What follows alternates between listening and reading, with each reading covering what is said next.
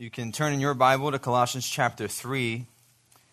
We're back in the book of Colossians and excited to keep working our way through.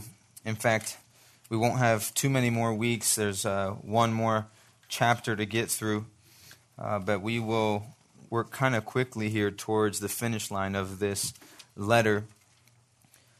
Uh, but before we talk about the end, let's deal with where we're at. Colossians 3, verses 12 to 17. Colossians 3, verses 12 to 17. And God's word reads as follows Put on then, as God's chosen ones, holy and beloved, compassionate hearts, kindness, humility, meekness and patience, bearing with one another, and if one has a complaint against another, forgiving each other. As the Lord has forgiven you, so you also must forgive. And above all these, put on love, which binds everything together in perfect harmony. And let the peace of Christ rule in your hearts to which indeed you were called in one body, and be thankful. Let the word of Christ dwell in you richly, teaching and admonishing one another in all wisdom, singing psalms and hymns and spiritual songs, with thankfulness in your hearts to God. And whatever you do, in word or deed, do everything in the name of the Lord Jesus, giving thanks to God the Father through him. Uh, pray with me, Father, as we enter into your word. We thank you for your Son, Jesus. We thank you, God, for the mercies that you have shown us in Christ. And those who have been shown mercy ought also to be merciful. Those to whom you have shown grace ought also to be gracious. Those to whom you have given love must also give love. And so, in this moment, we ask that you would help us to be attentive to your word, recognizing that you expect much of us, and yet that is only because you have saved us and empower us by the Holy Spirit that now resides in us, and this all freely as a gift from Christ. It's in his name that we pray. Amen. Amen. Well, welcome back. We're I'm excited to, to get back into this portion. We uh, ended our, our last time talking about putting sin to death. Put to death, therefore, what is earthly in you. And uh, this morning, we enter into verse 12. If we're to put sin away, what should we put on? What should we put on? Uh, the way that Paul writes this, this concept, it's a bit of an illustration for us. Um, and maybe I can help you get to the illustration by asking you a question. I mean, evidently, with this Bible, you would know that I'd be preaching this morning. Um, is there anything else that's been a dead giveaway that, that I would preach this morning? Anything at all? The suit. Okay? It's a dead giveaway. Uh, if I were to dress this morning in a hoodie and a beanie, you would think we're back at winter camp. And we're not at all. The suit was a dead giveaway that I came to do something very particular, and it's, yes, be your pastor, but also to preach the Word of God. I think that we recognize that that's a reality not only for preachers, but around the world. Uh, this afternoon, I'm hoping that my San Francisco 49ers will crush the Dallas Cowboys. And in fact, the reason that I uh, would desire that and would know who they even are on the field is because they're going to wear red as opposed to blue. They have a particular uniform. They have a particular helmet. They have a particular symbol, and it, it sets them apart from everyone else. They have a particular dress code, and it makes them the 49ers. If you were to walk into a, a hospital, you would expect that the doctor or the surgeon would walk up to you and hopefully be wearing one of those really nice white coats because that tells you that they know what they're doing. It sets them apart. You go in with your broken wrist, and they show up with their jacket. And that's how you know they're there they are there to help you. They're set apart. And it works that way in many different aspects, right? In many different professions. How you dress tells us something about who you are. And that's exactly the imagery that Paul is using here to describe a Christian. In the same way that a, a white jacket can delineate who a doctor is amongst a, a room of random people. Or in the same way that at Grace Church, a suit tells you that that person might be preaching today. Or in the same way that a particular color and logo tells you what team a player plays for. There is a particular dress code for every Christian. Now, mind you, this isn't talking about uh, the length of your skirt or whether or not you homies should be dressing in tank tops. Uh, some of you definitely should, and your arms are too noodly. But that's not the point of this put on that Paul is emphasizing here. When Paul talks about putting on, he's talking about how a Christian should dress spiritually. What is it that a man or woman of faith, someone who professes new life in Christ, someone whose mind is set on things above, what is it that should adorn that kind of life? What is it that should embody that kind of life? What style of dress, what certain look should encompass a life of faith? And we learned last time we were together, it evidently isn't sin. In fact, Paul tells us to put those things off. Like you do at the end of the day when you have gone all day wearing the same clothes and you say, okay, this is dirty, I need to take it off. That's what you do with sin. That's what you do with things such as sexual immorality, impurity, passion, evil desire, covetousness. That's what you do with anger and wrath and malice and slander and obscene talk and lying. Those things have no room in the Christian's life, and they have no room in your life's attire. So, what should you put on?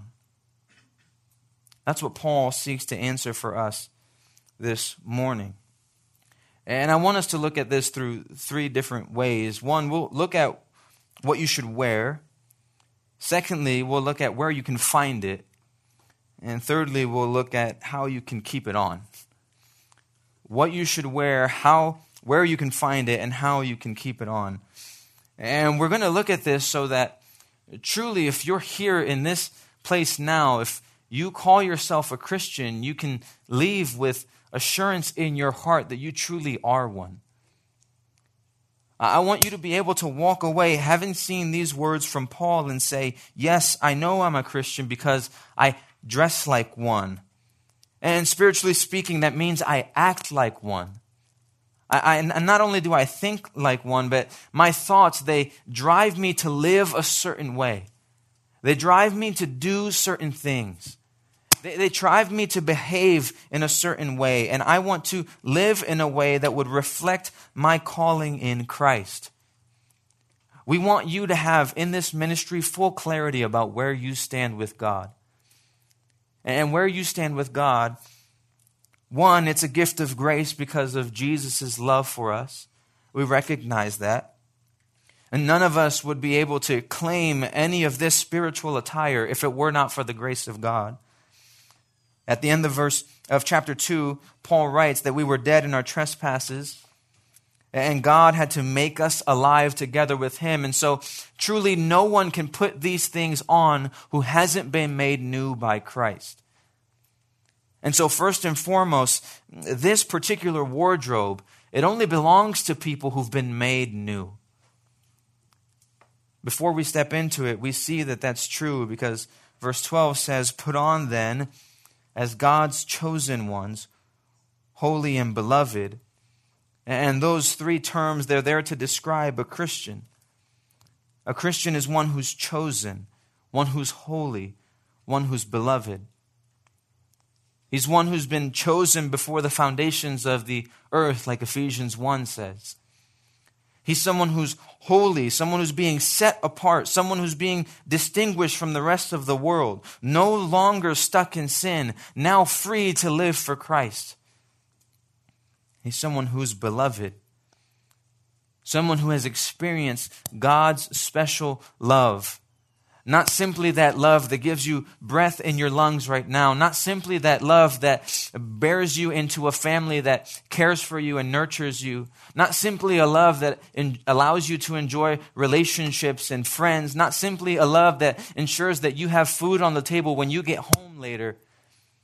But a love that ensures that you know who Christ is and that you've experienced his grace. And so to put this kind of wardrobe on, you must be chosen, holy, and beloved. And friends, that gives me an opportunity to ask you a very serious question. Do you know where you stand with God? Do you know where you stand with God? Have you been chosen? Has your life been set apart? And have you experienced the love of God that kills sin and seeks to honor your Savior? If you haven't, this is an opportunity by which you can make an assessment of your heart, but more importantly, you can know Christ wants to know you. He's demonstrated that by giving his life on a cross, by canceling the record of debt that stands against you because of your sins, and by rising again from the dead so that you don't have to fear death. You can give up on evil, and you can now have new life in him. Now, if you do have new life, then these words are for you. What is it that we should expect you to do? How should we expect you to live?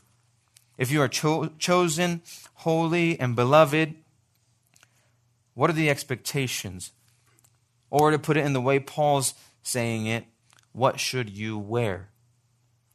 Well, Paul begins with five key elements to this wardrobe. Number one, what to wear. And we'll look at them quickly here. There's a lot to get through. The first thing you should put on is a compassionate heart. A compassionate heart. Now, this is only possible because those who are driven toward compassion have experienced it. And if you're a Christian, you recognize that you've experienced it most through the mercy of your Savior. Romans 12 1 Paul writes, I appeal to you, therefore, brothers, by the mercies of God, to present your bodies as a living sacrifice. The word here, mercies, by the mercies of God. Paul, as he urges this church to give their life wholly to Christ, he urges them by the mercies of God. Mercies really is the same word we see here. It's compassionate. Regardless of whether you want to or not, it's looking upon someone's state, it's looking upon someone's condition, and it's seeking to help. Regardless of if it's merited or not, whether it's earned or not, deserved or not, it's seeing like Jesus when he saw the crowds and said, These are like sheep without a shepherd. It's having compassion. It's seeing a need and it's doing something about it. It stirs up, you know, Paul says, and the word he uses, it's kind of funny to us, but it, stirs up from the middle of your stomach. Yeah, and that sounds gross, and I know the mic made me sound like I got something stirring in my middle of stomach. It's not true. Um, the reason Paul puts it that way, it's not because there's anything about your stomach that's super special. The only thing interesting about your stomach is that it's the literal core of who you are. It's at the very middle of who you are. And so Paul's point is simply this to be compassionate is to be someone who's moved at the core of their being to help others. That's a compassionate heart. And those who have been saved by God in the mercy and grace of Christ, they mimic his compassion. They dress with a compassionate heart. Secondly, they dress in kindness. They dress in kindness. And those two are very related. And this too, we recognize, comes from the heart of God Himself. In fact, none of you would have believed were it not for God's kindness. None of you would know Christ in truth or in faith or would have eyes to see him if it were not for his kindness. Romans 2 4. Paul gives a rebuke to those who are not living in repentance, but listen to these words Do you presume on the riches of his kindness and forbearance and patience, not knowing that God's kindness is meant to lead you to repentance? I get it. Many of you, and even myself, I remember being a teenager, and one of the things that drove me to believe in Christ was such a fear of being in hell, such a fear of God's punishment. And yet, that fear drives us, if anything, and if it drives us in truth, it drives us to see not only should we be afraid of hell, we should rejoice in God's kindness. Absolutely, every Christian who believes will escape the fiery furnace that is an eternal hell. But what's even greater than that is that we will live in the everlasting loving kindness of Jesus' kingdom forever. This is the beauty of the gospel. It's that God has shown us kindness. If this is what God has shown us, isn't it also what we should show others? Kindness, doing good unto others, seeking to be of a blessing to others and not a burden. Kindness. Thirdly, in this wardrobe is humility. We are to put on compassionate hearts. We are to be kind. We are also to be humble. And I think when we think of humility, we, we get a little bit worked up in our own minds. And some of us, we kind of get a little bit squeamish because we're not exactly certain what that means. And I can help you out with that a little bit. In fact, more so, God can help you out with that a lot. Philippians 2 Do nothing from selfish ambition or conceit, but in humility count others more significant than yourselves. Let each of you look not only to his own interest, but also to the interests of others. True humility. It's an expression of putting others before yourself. It is a life where you aren't the priority, but everyone else is. It's a life where you're okay taking the background so long as others are being served and loved by you. Don't get it twisted. A lot of people think of humility as some kind of self abasement or self deprecation or putting themselves down. That's not humility, that's pride. Humility is not that you think of yourself less, but it's that you think of others more. Humility is when you put others before yourself. Does that characterize your life? To be humble, does that mean for you that you have to think less of yourself or put yourself down or treat yourself differently? Being humble actually has nothing to do with you, has everything to do with everyone around you. How you serve them, how you love them, and how you seek their best, even if it comes at your own expense. And it leads into our next point here. Not only are to be Uh, humble, are you to characterized by humility, but you're also to put on meekness or gentleness. Really, the word that's being teased out here by Paul, it's self control. It's someone who knows how to govern themselves. And this isn't someone who's weak. Just because you're gentle doesn't make you weak. If anything, someone who is gentle is someone who has power and knows how to restrain it. It's someone who has strength and knows how to keep it in check. When I help my kids at home, I wrestle with them and I play with them, especially the boys. And I love to do that. But I need to be gentle, right? If I wrestle too hard with Nemo, he might break me. No, I might break him. I, might break him, right? Because I'm bigger and I'm stronger, you would think, and uh, I'm, I'm, I'm much more able to do damage to him than he is to me. And so to be gentle isn't a sign of my own weakness. To be gentle with him would be a sign of love to him, deference to him, restraining my strength, understanding who he is. Be gentle with one another. Be meek. Regard each other in a way that would honor one another. If you are stronger in the faith, regard the weaker in a way that would help them, not hurt them. Be gentle. Last but certainly not least, here, you are to put on a compassionate heart, a kind heart, a humble heart, a meek heart, and lastly, a patient heart. A Christian is someone who is characterized by all these things, and it's tied up here by Paul in this word patience. Patience.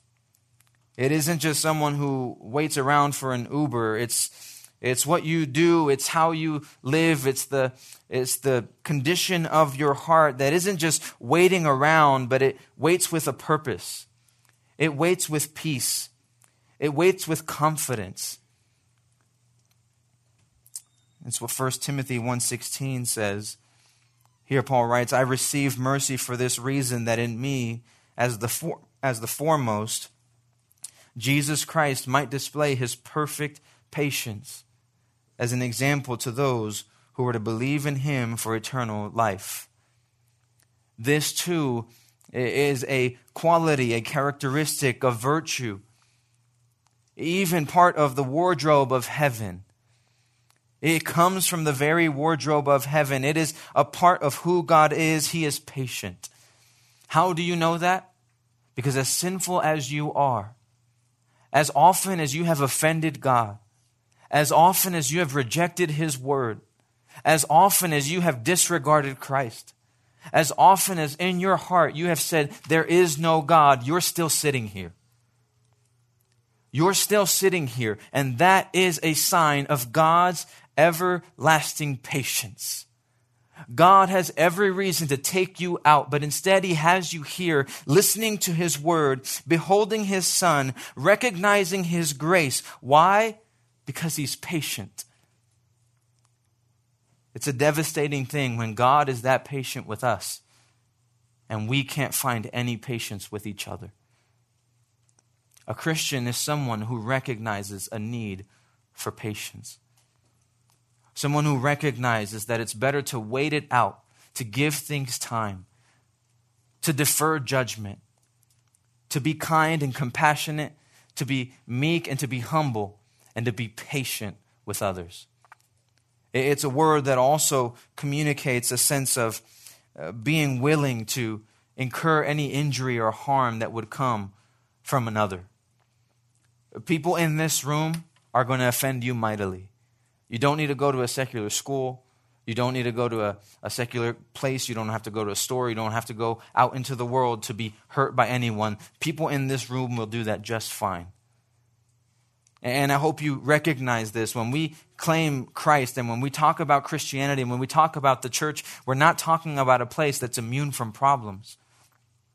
We're not talking about a place where uh, people get along all the time and it's so hunky dory and we sing kumbaya and we dance in a circle and everyone's so happy all the time. No, the reason that we sit here and the reason that we have fellowship with each other, it's not because we're perfect, it's because we trust in Christ. And as we trust in Him, it gives us great patience to put up with one another. Paul recognizes that that's a reality for us, and so he takes this a step further. Put on these qualities, these five attributes that come to us from the Godhead Himself compassion, kindness, humility, meekness, patience. And look at what action comes from that in verse 13. Someone who is like that they will be bearing with one another. And if one has a complaint against another, they will be forgiving each other. As the Lord has forgiven you, so also you must forgive. Uh, someone who is clothed in this kind of righteousness They demonstrate it in the way that they relate to each other. And that should make perfect sense to us, right? What good is compassion or kindness or humility or meekness or patience with yourself? You can't show yourself those things. If you did, you'd be really weird. And in fact, we know that because the world is propagating that kind of agenda to you.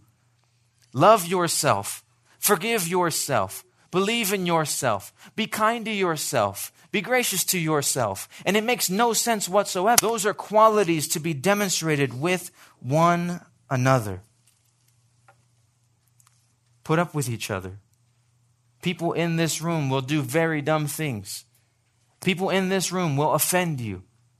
Bear with each other. And don't just hold on to that. If you have a complaint against someone, forgive them.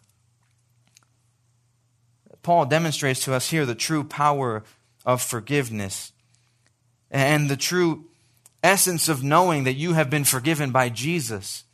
You want to know that you've been forgiven by Jesus? How easy is it for you to forgive someone else? Evidently, not when they come asking for it. It's not what he says. Uh, look at who he talks to. If one of you has a complaint against another, forgive each other. It doesn't say wait till that person comes back. Wait till that person walks in and, and says, I'm sorry. Wait till that person sees it. Why, why don't you be cold to them? If you're cold to them, then they'll see that they offended you. And then they, they might come back and then they might apologize and then you can forgive them. It also doesn't say go throw it in their face. It says if you have a complaint against each other, forgive. If there's someone in this room today that you need to forgive, I pray that you would do it. If there's someone in your home that you need to forgive, I pray that you would do it. Someone in your friend group, someone in your school, if there's any animosity in your heart toward anyone at all, I pray that you would do it. And I pray so for Jesus' sake. Because someone who doesn't forgive cannot dare claim that they have experienced God's forgiveness. That's what Paul is saying. To harbor bitterness in your heart, nothing could look less like Jesus than that. To stay angry with someone else, to grow cold toward someone else while you claim to know the love of God who owed you no love, no mercy, no compassion, no kindness. There's nothing less like Christ than to forego forgiving your brother or sister in Christ. Forgive one another. As the Lord has forgiven you, so you also must forgive. Those who have been forgiven, forgive a lot. that's what we ought to wear. That's our wardrobe. Uh, the question would be where do we find this? Where can we find that kind of outfit? Where can we find this wardrobe that should model the Christian life, that should exemplify and show the world that we've truly been made new in Christ? Well, Paul tells us by giving us the ultimate piece of the wardrobe. Verse 14. Here's where we can find it. Above all these, put on love, which binds everything together in perfect harmony. You know, there's people in the world who love to claim their compassion. They love to claim they have kindness. Oh, they're really humble. They're really meek and they're really patient. But if they're all those things without love, they're nothing. And so in verse 14, here is where you find all of these qualities brought together. In fact, some commentators were, have said, and, and I truly believe that this is right, if you have love, you will have the rest of these. And so there's a way in which Paul is saying here, if it's hard to keep up with this list, that's okay. Put on love and you'll have all of it. You want to have the qualities that should model a Christian life, then above all these things, above all the rest, above all the good things you can think of, put on love. 1 Corinthians 13 talks about love as the more excellent way. Love is patient and kind. Love is enduring. Love is something that doesn't put up with wrongdoing, but loves truth. Love rejoices in truth. Uh, love bears things, love endures things, and love never ends. There is nothing that comes close to comparing to love. And Paul says, if you want to find the spiritual wardrobe that should be a part of every Christian's life, then you first and foremost must put on love.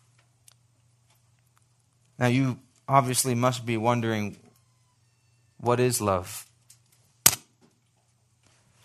It's from a dance in the 90s. It's okay. Sorry about that.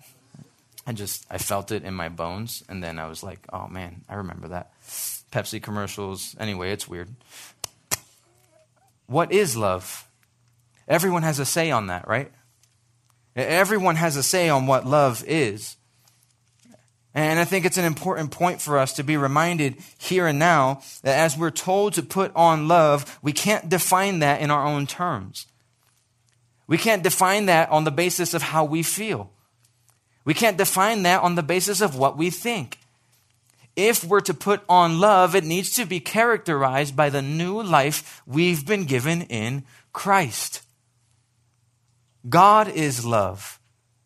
There's no greater love than this, than that he should give his life for his friends. Because God so loved the world, he gave us his only son that whoever believes in him shouldn't perish, but should have everlasting life. And if you love me, you will keep my commandments. This is love. Love is not what you want it to be. Love is what God has made it to be. And love is shown to us in the person and work of Jesus. And so if you are to put on love, you are to put on Christ. If you want to live with a spiritual wardrobe in your closet, then each and every day that you wake up, it's not just that you put on all these different qualities. It's that each and every day that you wake up, you put on the person and work of Christ. The one who did away with your sins. The one who did away with the old self the one who took away the wrath that you deserved, the one who took away the penalty for your sins, the one who put it upon himself, the one who rose from the dead, the one who lives forever, and the one who's coming again for his people. You put that on every day. You can leave yourself at home. If you want to show the world that you have been made new, show them something new. If you want to show your friends that you've been made new, they don't need to see you again, they need to see Christ. Put on Christ. Why? Because this right here, it only works when all of us are striving towards Christ together. Above all these, put on love, which binds everything together in perfect harmony if our friendships are going to work at all, if this church is going to succeed at all, if we're going to be what it is that God wants us to be, and we're going to strive towards that together. It isn't going to be by some of us uh, looking like Christ and some of us uh, getting to do whatever we want. The only way that's going to be possible is by putting on love, because love brings everything together. You recognize that. There's no relationship that you know of where there's love and things are going wrong. Where love is, things are set right. That's what Paul is saying here. And so, if you want to find the qualities that should be modeled in your life, the wardrobe that we've already talked about, these things that you should put on compassion, kindness, humility, meekness, and patience then consider first and foremost love. Love will make you like Christ, and love will also make you like Christ unto others. That's where you can find this wardrobe. It's wrapped up in love. Now, if we've found that, the question is how do we commit to it, and how do we keep that on? How do we commit each and every day to putting on these qualities that Paul talks about here? And that answer is here for us in verses 15 to 17. And let the peace of Christ rule in your hearts, to which indeed you were called in one body, and be thankful. Let the word of Christ dwell in you richly, teaching and admonishing one another in all wisdom singing psalms and hymns and spiritual songs with thankfulness in your hearts to God. And whatever you do, in word or deed, do everything in the name of the Lord Jesus, giving thanks to God the Father through him. How are we to keep this on? This new spiritual wardrobe? There's three key ways that we can do this. One, we let the peace of Christ rule in our hearts. The peace of Christ must rule in our hearts. The peace of Christ, it's describing both the relationship that we now have with God because of God's work on the cross. He has broken down the wall of hostility, Ephesians 2 says. And so now we have peace with Him. Our relationship with Him has been restored. But not only that, we also have peace with one another. Love has bound us to God, but love has also bound us to one another. And where that takes place, there is perfect and supernatural peace. There's no longer a striving to please God. God is pleased in His Son, and that pleases us. So there is peace.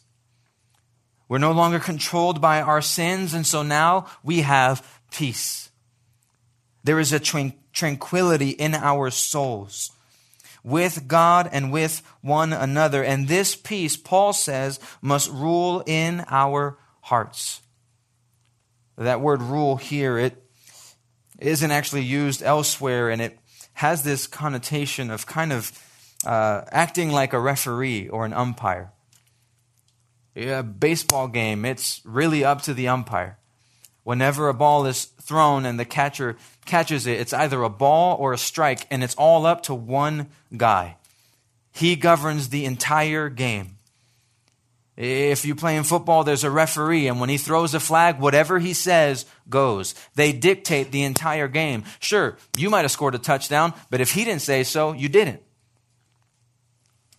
Your life must be governed, it must be ruled. Every decision made with a knowledge and understanding and a living in the peace of Christ. That's what Paul is saying. Paul says, make every decision, think every thought. Let your heart be guided and directed and instructed by nothing else but the peace that you now have in Jesus. An anxious heart can't make decisions. A fearful heart shouldn't make decisions. An angry heart shouldn't make decisions. A broken heart shouldn't make decisions. A peaceful heart, that's a heart ready to make decisions. A heart that is at peace with Christ and at peace with men. That heart is ready for anything. If you are to live like a Christian and to live in these spiritual qualities that Paul is talking about here, you need the peace of Christ to govern everything that you do. And Paul makes that so clear for us. This peace, it leads us to uh, be one body with one another. We work together. Things gel together when we understand that peace. And so, how can you hold on to the spiritual wardrobe? How can you be committed to it? Be committed to the peace of Christ that rules in your hearts. Secondly, let the word of Christ dwell in you richly. Just as you let peace rule in your hearts, you also let the word of Christ dwell in you. This is a description of Scripture. It's your Bible. It's God's Word. It's His inerrant, infallible Word. It's the only book in which nothing is wrong and nothing is short of absolute truth. Everything in here you need. Every story story, every command, every truth, all of it should be in you. God's word should dwell in you. It should take residence in you. It should feel at home in you. And it should do so richly. Your life should be abundant in the teaching of Christ. It should be abundant in the Word of God. It should be abundant in the truth of God. And listen, this isn't, uh, I've mentioned this before, this isn't necessarily about how much you read or how long you read. It's about love. Do you love God's Word? Those who love it seek it. Those who love it behold it. Those who love it will open it. Those who love it will treasure it. Where your treasure is, there your heart is also. If you love God's word, it will dwell in you, not a little bit, not kinda, not sorta, richly. Is your heart swelling with the riches of Christ's word?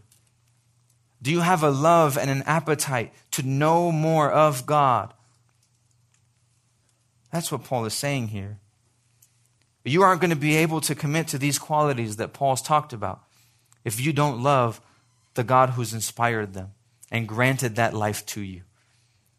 If you are to grow up in Christ, if you are to be who you are now as a new creation in Him, you must then love His Word because in his words are eternal life. In his word is everything that you need towards life and godliness. What's your relationship with the word of God? What's your relationship with the, with the scriptures? Is it something that you yearn for? Is it something that you run towards? Is it the thing that is the basis of your life? Is it what instructs your decisions? Is it what instructs your thinking? Is it what instructs your doing? Is it what instructs your habits? Or is your heart filled with every other opinion under the sun? Maybe there's no room for the word in your heart because it's filled up with lies, thoughts, opinions, perspectives, textbook answers. You need to make your heart a place where the Word of God feels at home a place where not only is it stored up, but it's stored up until the point that it's overflowing.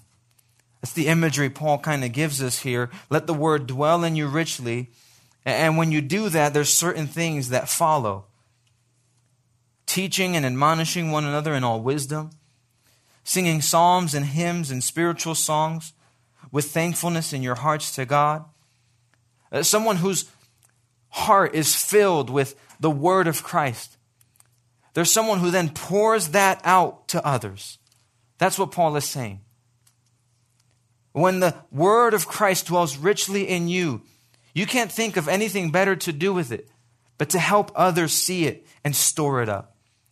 You teach, you admonish one another, you impart wisdom to one another. Not because you read a lot, but because you've stored up the treasures of God's wisdom in your heart.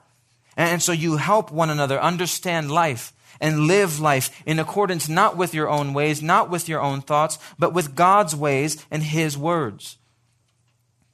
Not only so, someone who's got the word of Christ dwelling in them richly, they sing psalms and hymns and spiritual songs. And the point of this isn't to tell you whether you should be singing Gettys or old school hymns. Like, that's not the point of what he's saying. You should sing all of it. In fact, the point is this where there is proper theology, there's proper doxology. I need to put that a lot more simpler. I get that. I'm thinking about it right now.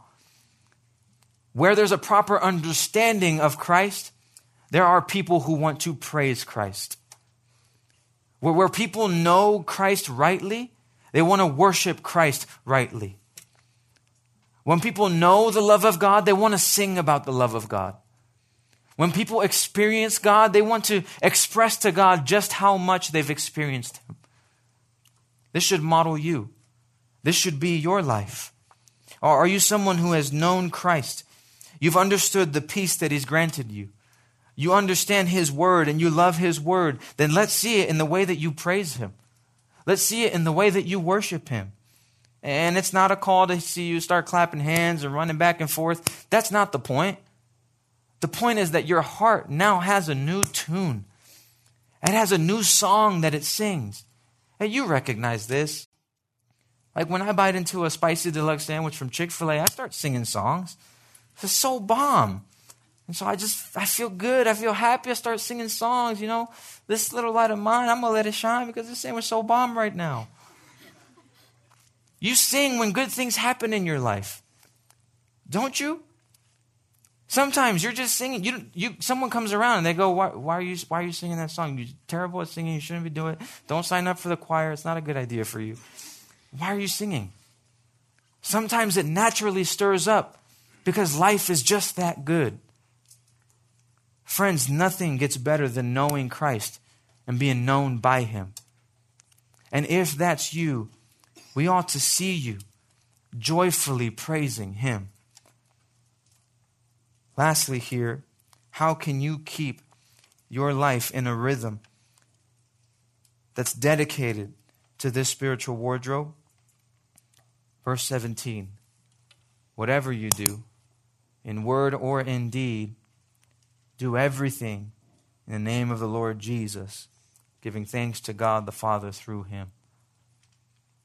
You let the peace of Christ rule in you. You let the word of Christ dwell in you. And you let the life of Christ live itself out through you. You let the life of Christ live itself out through you. Whatever you do, whatever you do, I don't know, what, what do you do? What do you do? I don't know what you do. You like to color and paint and stuff, or you like to watch a TV show? You like to play with toys? Yeah? No, nah, it was me thinking of my son. Uh, you like to play video games? You like to hang out together? You like to go to the mall? You like to go on roller coasters? W- whatever you like to do. I don't know. I don't need to know. God knows.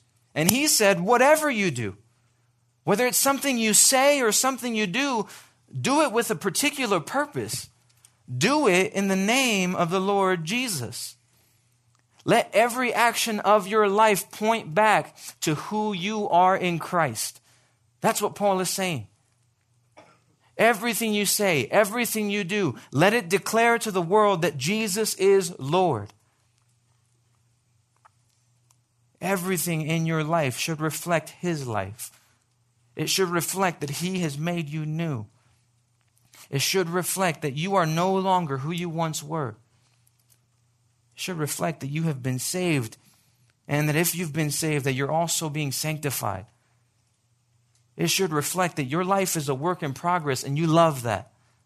You don't love sin anymore. It might creep up every so often. It might come back in, but you don't want that. You put that to death. What's earthly in me, I don't desire it. I long to see it dead. But the things of God, in whatever I do, I'll seek to honor him. I now bear his name. It's no longer I who live, but Christ who lives in me. And so everything I do, I do it in his name. Friends, if you are a Christian, this is your life. There's no way around it. You can't keep living for you. You can't live simply for others or the expectations of others. You live now for the name of the Lord Jesus.